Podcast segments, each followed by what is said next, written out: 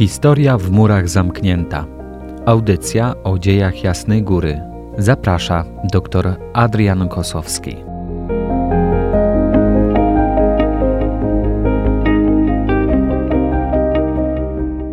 Szczęść Boże, witam serdecznie wszystkich słuchaczy Radia Jasna Góra. W dzisiejszym odcinku opowiemy sobie o sprowadzeniu cudownego obrazu do klasztoru jasnogórskiego, o pierwszym napadzie na klasztor, a także jego naprawie y, w Krakowie. Sercem klasztoru jasnogórskiego, jego największym skarbem i tajemnicą jest obraz Matki Bożej, zwanej jasnogórską lub częstochowską. Obraz ma niezwykłe dzieje i mimo ogromnej popularności, wielu prac naukowych i badań, które zostały przeprowadzone, zagadka powstania oraz pochodzenia obrazu do dzisiaj nie została wyjaśniona. Pewnym natomiast jest, że cudowny obraz sprowadził i przekazał na rzecz Paulinów Jasnogórskich książę Władysław Opolczyk, co najprawdopodobniej nastąpiło 31 sierpnia 1384 roku w środę po świętym Bartłomieju, a więc w dwa lata po przybyciu zakonu do Polski. Z drugiego dokumentu, wydanego przy okazji fundacji klasztoru przez Opolczyka, możemy się dowiedzieć, że powstał on na cześć Najświętszej Maryi Panny Boga Rodzicy.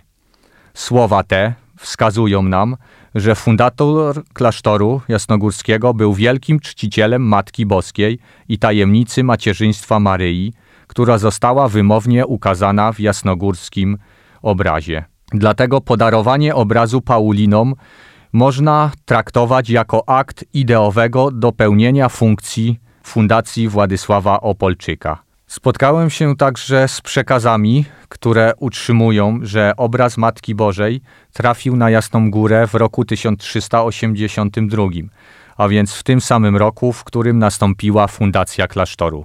Paulini dla ciągłości jubileuszowych obchodów przyjęli rok 1382 za datę ich przybycia do klasztoru, a także obdarowania ich y, obrazem Matki Boskiej Częstochowskiej.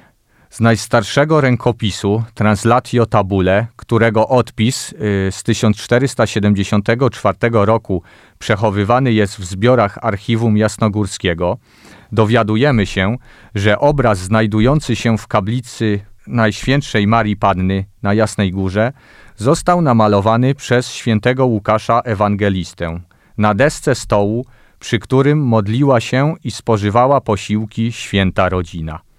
Przez dłuższy czas malowidło przechowywane było na Rusi, na zamku w Bełzie i tam odnalazł je Władysław Opolczyk, który sprawował zarząd nad Rusią Halicką z nadania Ludwika Węgierskiego. Książę Opolski zaczął czcić obraz, kiedy za przyczyną Najświętszej Marii Panny odniósł zwycięstwo nad oblegającymi zamek Bełski wojskami litewskimi i tatarskimi. W czasie oblężenia jedna ze strzał miała trafić obraz. Po tym wydarzeniu mgła otoczyła oblegających i ogarnęła ich panika.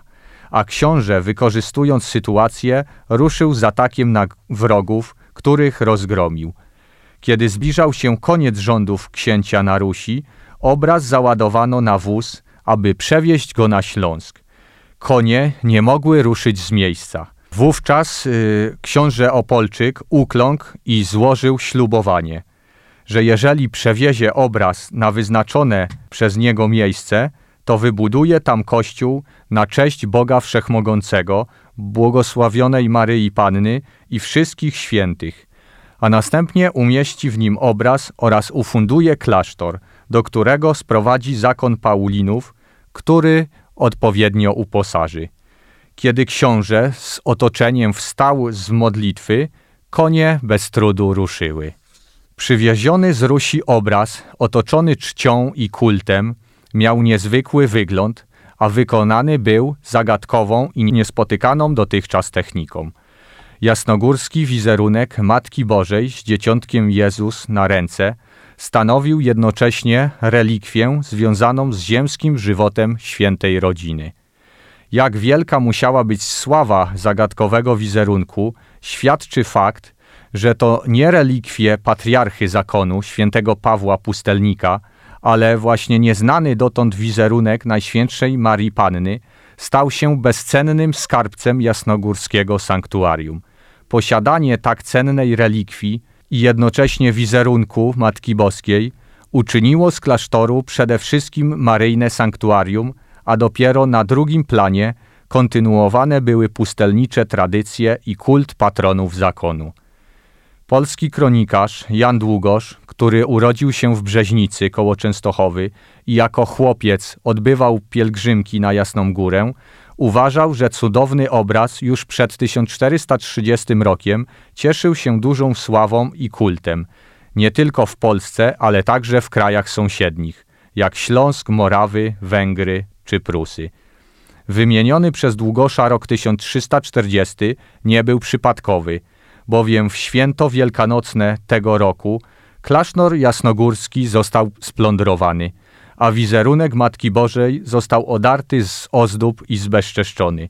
Wzrastający kult obrazu i rosnąca sława cudownego wizerunku sprawiły, że klasztor stał się miejscem e, nie tylko licznych pielgrzymek, ale także skarbcem niezwykle cennych wotów, które składali Matce Boskiej pielgrzymi w podziękowaniu za otrzymane od niej łaski i cuda, których doświadczyli. Rozgłos i wota przyciągnęły z kolei rabusiów. Wśród napastników, którzy pochodzili z Czech, Moraw i Śląska, znajdowali się również dwaj polscy szlachcice oraz książę ruski Fetko Ostrocki, który związany był z husytyzmem. Rozbój nastąpił w okresie, kiedy w Polsce z niepokojem śledzono postępy husytów na Śląsku, gdzie zniszczonych zostało wiele kościołów, a przede wszystkim klasztorów, co powodowało obawę przed ich dalszą ekspansją militarną. Dokonany rabunek w miejscu położonym niedaleko granicy Królestwa ze Śląskiem, spotęgowany dodatkowo dokonaną profanacją czczonego obrazu, nadał tej napaści wymiar szczególnego świętokradztwa, które w Polsce jednoznacznie skojarzono z husytami. Początkowo napad uznano w Polsce za początek husyckiego najazdu na Polskę. Reakcja króla Władysława Jagiełły była bardzo stanowcza. Rozpoczął on przygotowania do wojny z najeźdźcą. Dopiero wyjaśnienia husytów i wykrycie prawdziwych sprawców zahamowało niebezpieczeństwo konfliktu zbrojnego – Napad na ośrodek zakonny Paulinów wzmocnił świadomość zagrożenia husyckiego dla Królestwa Polskiego i dla religii katolickiej. Uderzał także bezpośrednio w osobę króla, który był fundatorem klasztoru. Z tych to powodów wydarzenie to nabrało dużego rozgłosu w Polsce, ale także i w całej Europie. Pozostawiło także trwały ślad na twarzy Matki Bożej – Zgodnie z przekazami powstałymi w XVI wieku, cięcia widoczne na twarzy Maryi zostały zadane przez najeźdźców w czasie wspomnianego napadu. Najazd i jego konsekwencje doprowadziły również do powstania legendy, która narastała przez wieki. Opowiada ona o złoczyńcach, którzy chcieli zabrać ze sobą obraz. Ujechali oni jednak niedaleko, bo do miejsca, gdzie znajduje się obecnie kościół świętej Barbary – Tutaj konie stanęły i przestały ciągnąć wóz, pomimo wysiłków najeźdźców nie ruszyły z miejsca. Wtedy jeden z rabusiów rzucił w gniewie obraz o ziemię i rozbił go na trzy części, ale w taki sposób, że na środkowej oblicze Matki Boskiej i Dzieciątka Jezus pozostały w całości. Drugi z napastników uderzył szablą w prawy policzek Maryi i uczynił na nim widoczne do dziś dwie szramy – w miejscu, gdzie upadł obraz, z ziemi wytrysło źródło czystej wody, którą później Paulini mieli obmyć odnaleziony obraz. Dla upamiętnienia tych wydarzeń w tym miejscu postawiono najpierw drewniany krzyż, następnie statuę kamienną, a w roku 1464 zakonnicy wznieśli kościół świętej Barbary i dom dla nowicjuszy. Paulini przywieźli uszkodzony obraz do Krakowa, gdzie nad jego naprawą czuwał sam król Władysław Jagiełło, który jednocześnie ufundował dla niego nowe ozdoby. Naprawa obrazu nie była jednak prosta, gdyż średniowieczni konserwatorzy próbowali pokryć farbami malowidło wykonane techniką woskową, co za każdym razem powodowało, że farby spływały z drewnianej tablicy. Wobec tego XV-wieczni mistrzowie na sklejonej tablicy nakleili kawałki płótna i nałożyli wielowarstwową zaprawę kredową, na której po usunięciu resztek dawnego namalowano nowe malowidło. Ze zniszczonego obrazu pozostawili tylko deskę, na której namalowali możliwie najwierniejszą kopię.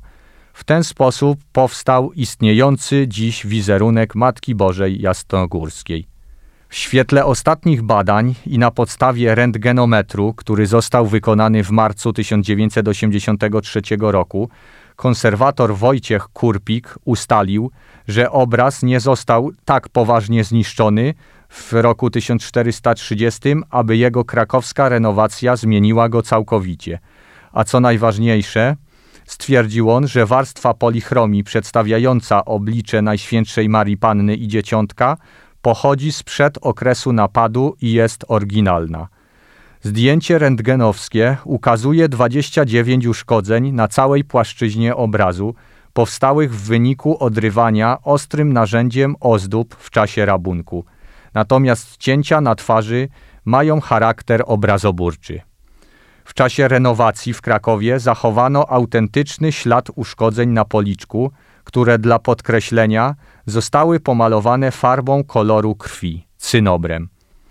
Po odnowieniu i ozdobieniu obrazu, które dokonało się w Krakowie w latach 1430-1434, z polecenia króla Jagiełły, został on przeniesiony w uroczystej, pieszej pielgrzymce, procesji z Krakowa na Jasną Górę. Po barbarzyńskiej zniewadze był to prawdziwy triumf obrazu, który podkreślała uroczysta ceremonia przeniesienia obrazu do klasztoru. Rosnąca po tych wydarzeniach sława obrazu przyczyniła się do wzrostu jego kultu w ówczesnym społeczeństwie, co przejawiało się w ożywionym ruchu pielgrzymkowym. Popularność sanktuarium wzrosła, a Paulini znaleźli się pod specjalną opieką wszystkich królów z dynastii Jagiellonów. W czasie konserwacji na koszt króla Władysława Jagiełły obraz ozdobiono, jak już wspomniano, złotem i srebrem, a ozdoby te zachowały się do czasów obecnych. Dziękuję za uwagę. Zapraszam Państwa na kolejną audycję. Szczęść Boże! Historia w murach zamknięta. Audycja o dziejach Jasnej Góry. Zaprasza dr Adrian Kosowski.